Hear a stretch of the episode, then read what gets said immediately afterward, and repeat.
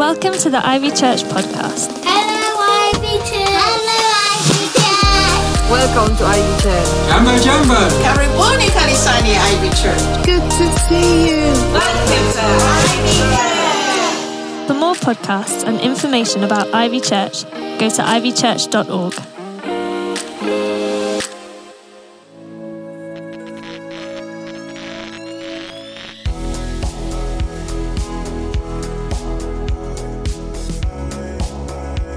Matthew chapter 6, verses 19 to 24, I'm reading from the Amplified Version. Do not store up for yourselves material treasures on earth, where moth and rust destroy and where thieves break in and steal. But store up for yourselves treasures in heaven, where neither moth nor rust destroys and where thieves do not break in and steal. For where your treasure is, there your heart, your wishes, desires, that on which your life centers will be also. The eye is the lamp of the body, so if your eye is clear, your whole body will be full of light. But if your eye is spiritually blind, your whole body will be full of darkness. So, if the light inside you is darkness, how great and terrible is that darkness? No one can serve two masters, for either he will hate the one and love the other, or he'll be devoted to the one and despise the other. You cannot serve God and mammon. So, as we look at these words, we see that they are in Matthew chapter 6, which follows on from Matthew chapter 5, where we've been looking at the Sermon on the Mount. It still continues into this. We've been looking at a series called hashtag blessed, and we've seen that God has got a way to bless us. He's speaking to his disciples as part of what we call the Sermon on the Mount. And in the Beatitudes, we heard him speaking about how we are blessed by God and who gets blessed by God. Whatever goes on in this life, God has a way to bless us. And if you've been with us in this series, you'll know there's been quite a few surprises along the way as we've been studying and seeing here that Jesus says God can find a way to bless us regardless of external circumstances.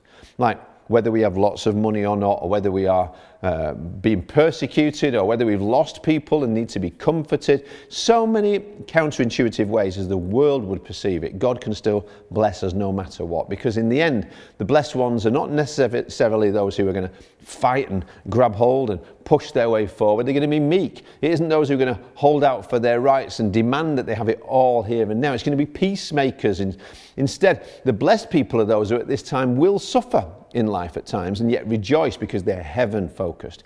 He says, as we carry on, and as I carry on reading here, as I look through Matthew 5 into Matthew chapter 6, as he carries on talking, he's saying, These kind of blessed people preserve the earth and society by living in it as salt preserved meat in those days to stop it going off, to stop the rot. And God blessed people shine as the light of the world, however dark it gets.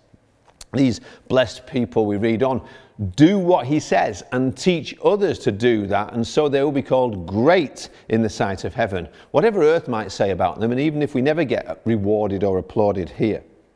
Then he addresses issues around our personal, internal attitudes. And he's not trying to get us to be some kind of pious religious performers. He contrasts us with the Pharisees of his day and he, he keeps it really simple. He gets real with regard to issues like anger, generosity, sexuality, immorality, relationships, commitments that we make with our lives and with our lips. And he talks into all these issues about how we shouldn't be people who just live for this life, who live for revenge. We should, we should live to give, to forgive, and to do so generously and privately and as much as is needed. And he said, when we pray, we should remember we're talking to our Father in heaven who sees what's done in secret and wants to reward us for obedience. And then, right here, he asks them a question that comes out of what he's been saying before. He started out the text before, which is, Where is your heart? And then the answer we see is found from verse 21 onwards. It says there, My heart is wherever my treasure is. Now, of course, we're not talking about here where your heart is physiologically. I'm not talking about who you might have given your heart to when you fell in love or whatever, because for the Hebrews, the heart was not pictured as the seat of feelings, that was your guts. For them, the heart really tied very closely to your thought patterns. As you think in your heart, so you are, it says in the Old Testament. So you'll do what you think. And the question to locate your heart then is what do we spend time, what do we invest our thoughts in mostly? How, does, how much of the time does money and possessions intrude in our thoughts, attitudes, motivations? Is it our preoccupation, whatever our occupation? What do we spend our moments thinking about, our hours worrying about, our days planning for, and our lives working for? And you probably don't have to think about that too long because even if it wasn't one of the only things that's in the news every day, at the moment especially, and most people are worrying and considering, and whether you've got a lot or a little, and of course that's relative to other people, I imagine most of the time our answer is going to be we all think about money, possessions, houses, furniture, um, cars, jobs, bank accounts, savings, debts, tax, investment. These things are in our thoughts and we should think about them wisely. There's things that we've bought, things we're planning to buy. We, we might be on a, a hunt for bargains. Might, we might think about money that we want to get more of or money we want to save so we feel safe and secure and happy. We tend to think a lot about stuff. And when we do that, Jesus says our heart is tracking there with that. How many people really, as soon as we're old enough to begin to start some money um, being earned, we start to plan just to get more and more, thinking that when I get more, I'll be more happy, or when I spend more, I'll save more. And, and, and all of these things start to get a grip on us from an early age, which is why it is so necessary for us to teach our children and young people who are being discipled by screens and the people behind them, telling us all you have to do is consume and buy and get. In this wonderful little book, The Gift of Giving, R.T. Kendall talks about how his own father didn't just teach him when he was young to give, but also to tithe. But he says that doesn't mean he liked it when he first heard about it. He says, My first paying job at the age of 10 was selling an American newspaper door to door called Grit. Back then, it sold for 10 cents a copy, and I made 3 cents every time I persuaded a neighbour to buy one. In the first week, I made 50 cents. I was so happy with myself, how thrilling it was to earn money on my own and not merely to have an allowance from my parents. But when I was counting my money on the dining room table, my father had the impertinence to put his finger on a nickel and he slid it to one side. That, my son, is the Lord's. I reached for the nickel faster than you can bat an eyelash and brought it back to the 45 cents. That is mine, I replied. I earned it. I worked hard for it. No, my son, my father retorted, sticking to his guns. That is the Lord's. But, Dad, that was my introduction to tithing, and I've never been sorry. My father's not a minister, but he would not dream of giving to God a penny less than the full 10% of his income. My parents were never wealthy. Far from it. But dad had this strange idea that God has a way of making the 90% that we keep to ourselves up to or even above the 10%. And to keep that back and withhold it would be to steal God's money. Now it's interesting, he says, that he would never have any regret about tithing or teaching other people about it too.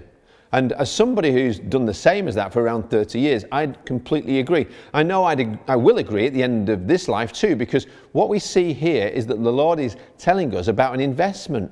He's telling us about an opportunity to regularly, wisely, and obediently put a little away, not for a rainy day, but for the last day, not into an earthly bank account where, as they always have to warn you now, you may lose your investment, but into a heavenly bank account where it's kept safe for you. Notice that. It's for you, he says. Somehow, what I send ahead is waiting for me. What I keep here, it's all going. The close of business day comes to us all, and Jesus wants to advise us how to be a really smart investor. See, there'll come a day when you don't get to put any more money in the bank or get anything more out from it. If all your treasure is in the earthly account, you're done. They talk about leveling up these days. Well, dying does that better than millionaire politicians talking about it ever will. However much or little we may have had when the final balance is checked and when we check out of life, what won't matter is how much did we get here, but how many of the pennies from heaven did we invest back there? Jesus wants us to take the really long view with our finances, and that's wise in terms of earthly investments for sure. It's been said the poor have to worry day to day about money, the middle class month to month, though the truth is many are now so overexposed they're doing the same right now. But the rich in this world don't just think year to year, they think generation to generation, they think inheritance. Though even those who seem best with earthly investments about what they've earned or inherited from a generation before who thought that way, seem to disregard the long term, real long term financial picture. That there really are, as Jesus says here, two banks, two possible treasuries open to us, and two possible visions that leads to for the way we look at life, which will determine our choices of which and how much we will bank in each of those accounts. Listening to what the Lord says, we might immediately hear something negative but miss the positive point. I want us to highlight that. He says, the Lord is not here saying he's against storing up treasures. He doesn't say that. He, he doesn't say don't store up treasures. Rather, he commands us to store up treasures, doesn't he? And I don't want you to think when we talk about this that I'm not personally incredibly challenged and convicted by these words of Jesus. As I've as if I've got it all sorted myself and we've never got any kind of regrets or struggles with my own greed and desires, not just to get my daily bread, which I just read here before it, the Father said He would give me, but I want my cake and eat it too, not just the daily bread. How good are you with money, really? See, I'm not an economist. And having a son who just graduated with a master's in that subject and looking at a few of his essays made me realize how much I really don't know. And I'm not a politician either. I really wouldn't want that job. So I don't know if there actually are any easy answers for the world economy and our part in it. And I don't understand how policies built on nations and businesses borrowing more and more billions is meant in some way to bring down debt and make us secure, or how this or that policy affects the shrinking pound in our ever picked pockets. But I do know really. The answer to what has gone wrong is not just pandemics or policies, it's not him or her or hedge funds, it's hearts. Greed hides in our hearts. Materialism tells me to worry and hoard, to buy more and give less because charity begins at home, so look out for number one. Keep it, grab it, work harder, or spend it, or get in more debt to buy it anyway, even if you can't afford it, because today you can make three or ten easy payments. You know what? I've never made an easy payment in my life when it came round to it, and they always do. So, yeah, I'm no accountant. As they say, don't take this as any kind of financial advice from me. But Jesus, you know, Jesus could get the money that was demanded of him out of the mouth of a fish. He could miraculously multiply meager resources to share with thousands and have leftovers. So let's listen to him. And what does the really smart money do? Because he tells us elsewhere in the parable of the talents that whether I got one or three or five, two or five or ten, he will get me to give an account for the pennies from heaven. And it will be easy to determine where my heart was because there are only two bank accounts available. Both have your name on. You may have opened the earthly one when you were a child. You might have been taught to save like I was when I was little. Thanks, Mum. But the other one had your name written on it before you were born. And God knows exactly how much the balance is right now. It's the ultimate offshore account. The rewards and the benefits are all out of this world. Two banks, both open for investments for you to build treasures in, and one day soon they'll be closed for business. Now, God gives us everything, and He has given everything we've got so far, every opportunity, uh, and He's given us time to decide where we spend all the pennies from heaven. Listen, if he counts every hair on your head, we can be sure he knows exactly what you and I have been given and how much we've put in that other account, the heavenly one. 2 Corinthians 9, verse 8 is a promise you can take to the bank. It says, God is able to make all grace abound to you, so that at all times and in all things, having all that you need, you may abound in every good work. And of course, there are all kinds of ways to be generous that don't include money. We've put in some on our social media at the moment, but you can't be generous and not include money. God may not have sent all we wanted, but He sent all we need to get you here today. He's given you enough opportunities to deposit treasures in that heavenly bank. He knows what we did and He knows what we haven't done, for heaven's sake. So, Right here, we read that Jesus has come from heaven to earth. He's practicing what he preached because the Bible says, though he was rich, yet for our sakes he became poor, so that we through his poverty might become rich. And elsewhere, Paul clarifies that to, to say rich means rich in good deeds, whatever we might think of ourselves as a have or a have not. So he's come from earth He's come to earth from heaven to take us there to be with him. And he's saying, don't get so attached to this present passing world that you only think about spending and investments here. I mean, that would be like wallpapering a hotel room that you're just staying in for a night, or buying a new stereo for the hire car. Don't be fooled. Don't let your heart be so preoccupied with the passing treasures of earth that will perish.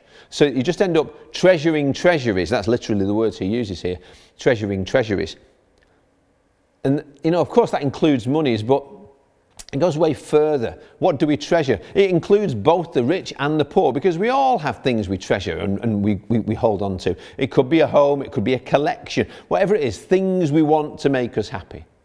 Those material things won't stand the test of time or eternity. They will all perish, be, re, be eaten up or rust away, he says. Ecclesiastes 5 says, We came into this world naked and empty handed, and that's how we leave it too. You can't take it with you. But you can send it on ahead. So Jesus says, don't store it all up here, but do store up treasures in the right place. The Lord gives us a simple choice two banks, two treasuries to put our time and energy and treasures into. And that will result in one of two possible visions for your life, two ways to live in the light of those choices. One, your life's going to be full of light, and the other one, you're going to be in the dark. So there's the deal. Two banks, one treasury is temporary, one's everlasting. One may not give you any return on investment, and you'll lose it all one day anyway. The best of it may just become somebody else's antiques. But the other one, the heavenly bank, guarantees rewards forever and ever. And the investment strategy that we choose every day of our lives, the choice of treasury, does not just have repercussions when we die, but even now, because he, he does say, here, where you're focusing your eyes means you're going to end up choosing to live a life full of light or in darkness. In fact, we could translate his words that if your eye is, is full of light, is if your eye is generous, that's an alternate reading of it. If your eye is generous, you'll be filled with light. You want to be blessed? You want to be financially blessed?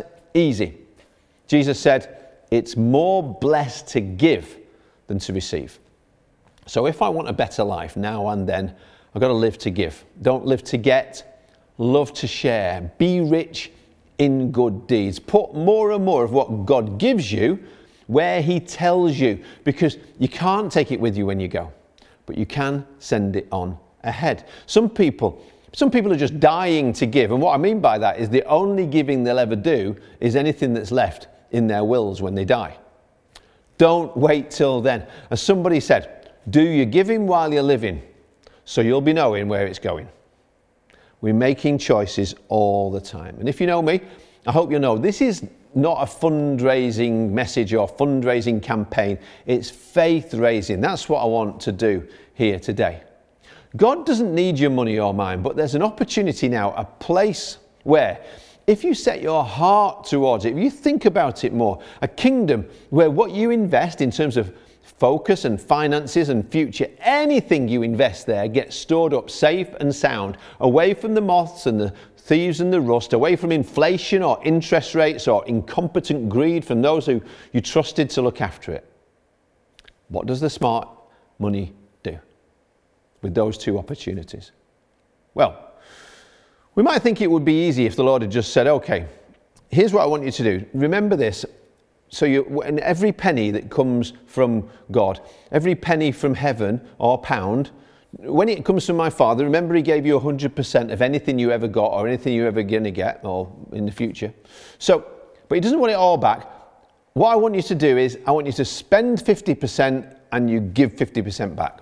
You know, you give that 50% to the poor and to the church, and the rest you do what you want. That's a good split of what I want you to do. That's the, that's the minimum. Or, or well, we, we, might not like the sound of that. Some people switched off earlier at the word tithe because you can't even stand the idea that the God who gave 100% would have the temerity to ask for 10% back to start you in the right direction of generosity. And again, now don't get me wrong, I believe in tithing 10% to my local church, then giving more and more on top of that as the Lord blesses me. And He does. But I know some of you feel that that wouldn't be wise right now at all. You don't know how to begin to get there. We've got CAP, Christians Against Poverty, to help people who are really struggling. Paid for, by the way, because some people do tithe and give faithfully, like every other ministry here. So I'd advise anyone, anyone to do the CAP Money course because that will help us get the principles and practices that end up moving us towards giving being a joy and not a demand. I have to admit, if there was a figure, a minimum amount like, right, I gave that so now God is happy, that's his bit, this is my bit. Earthly treasures, heavenly treasures. At least it would be simple so we could all apply the formula, however much or little we might have relative to each other in terms of income and outgoings and so on and I've got God off my back, and you know, well, I did it, did you do yours? But the real problem is if he just gave us a lowest acceptable legalistic minimum payment, and that was in the Old Testament, they did that. The New Testament is more about hearts. So that, that kind of legalism doesn't deal with the heart of the problem, which, as we said at the beginning, is the problem of the heart.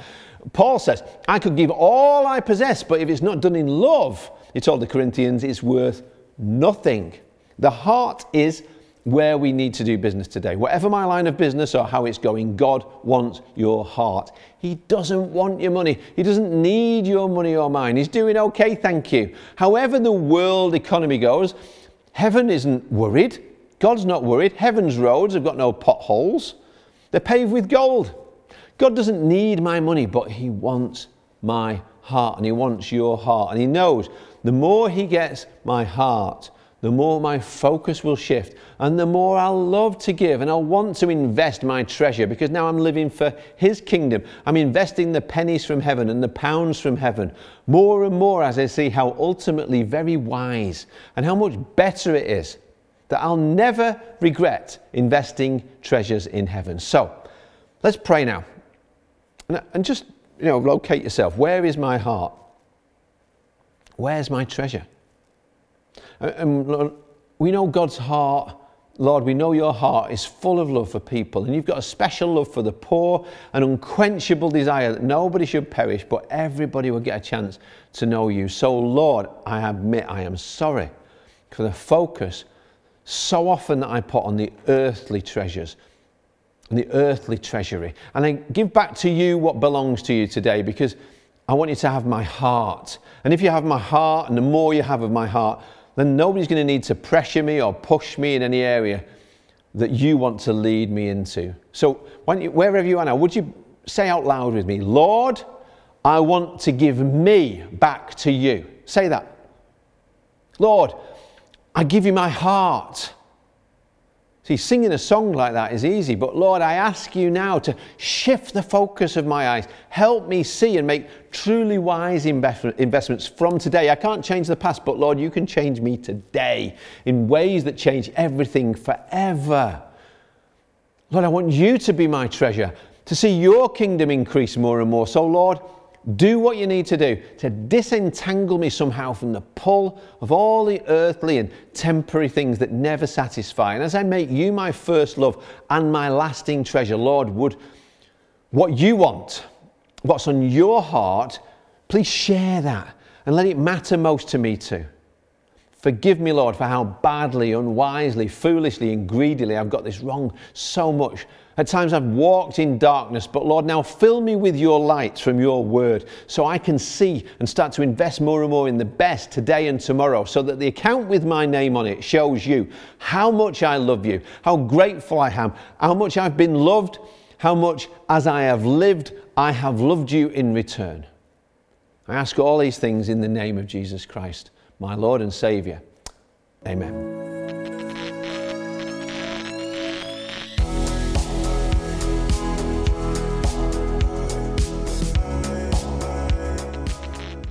Hi, I'm Anthony Delaney. I'd love to welcome you to Ivy Church. Do check out the website, click on a few buttons, look at some previous teaching and some of the other things that we've been involved with. And why not plan to join us soon at one of our locations? Join a grow group, do the Alpha course, and figure out for yourself what it is that Christians believe.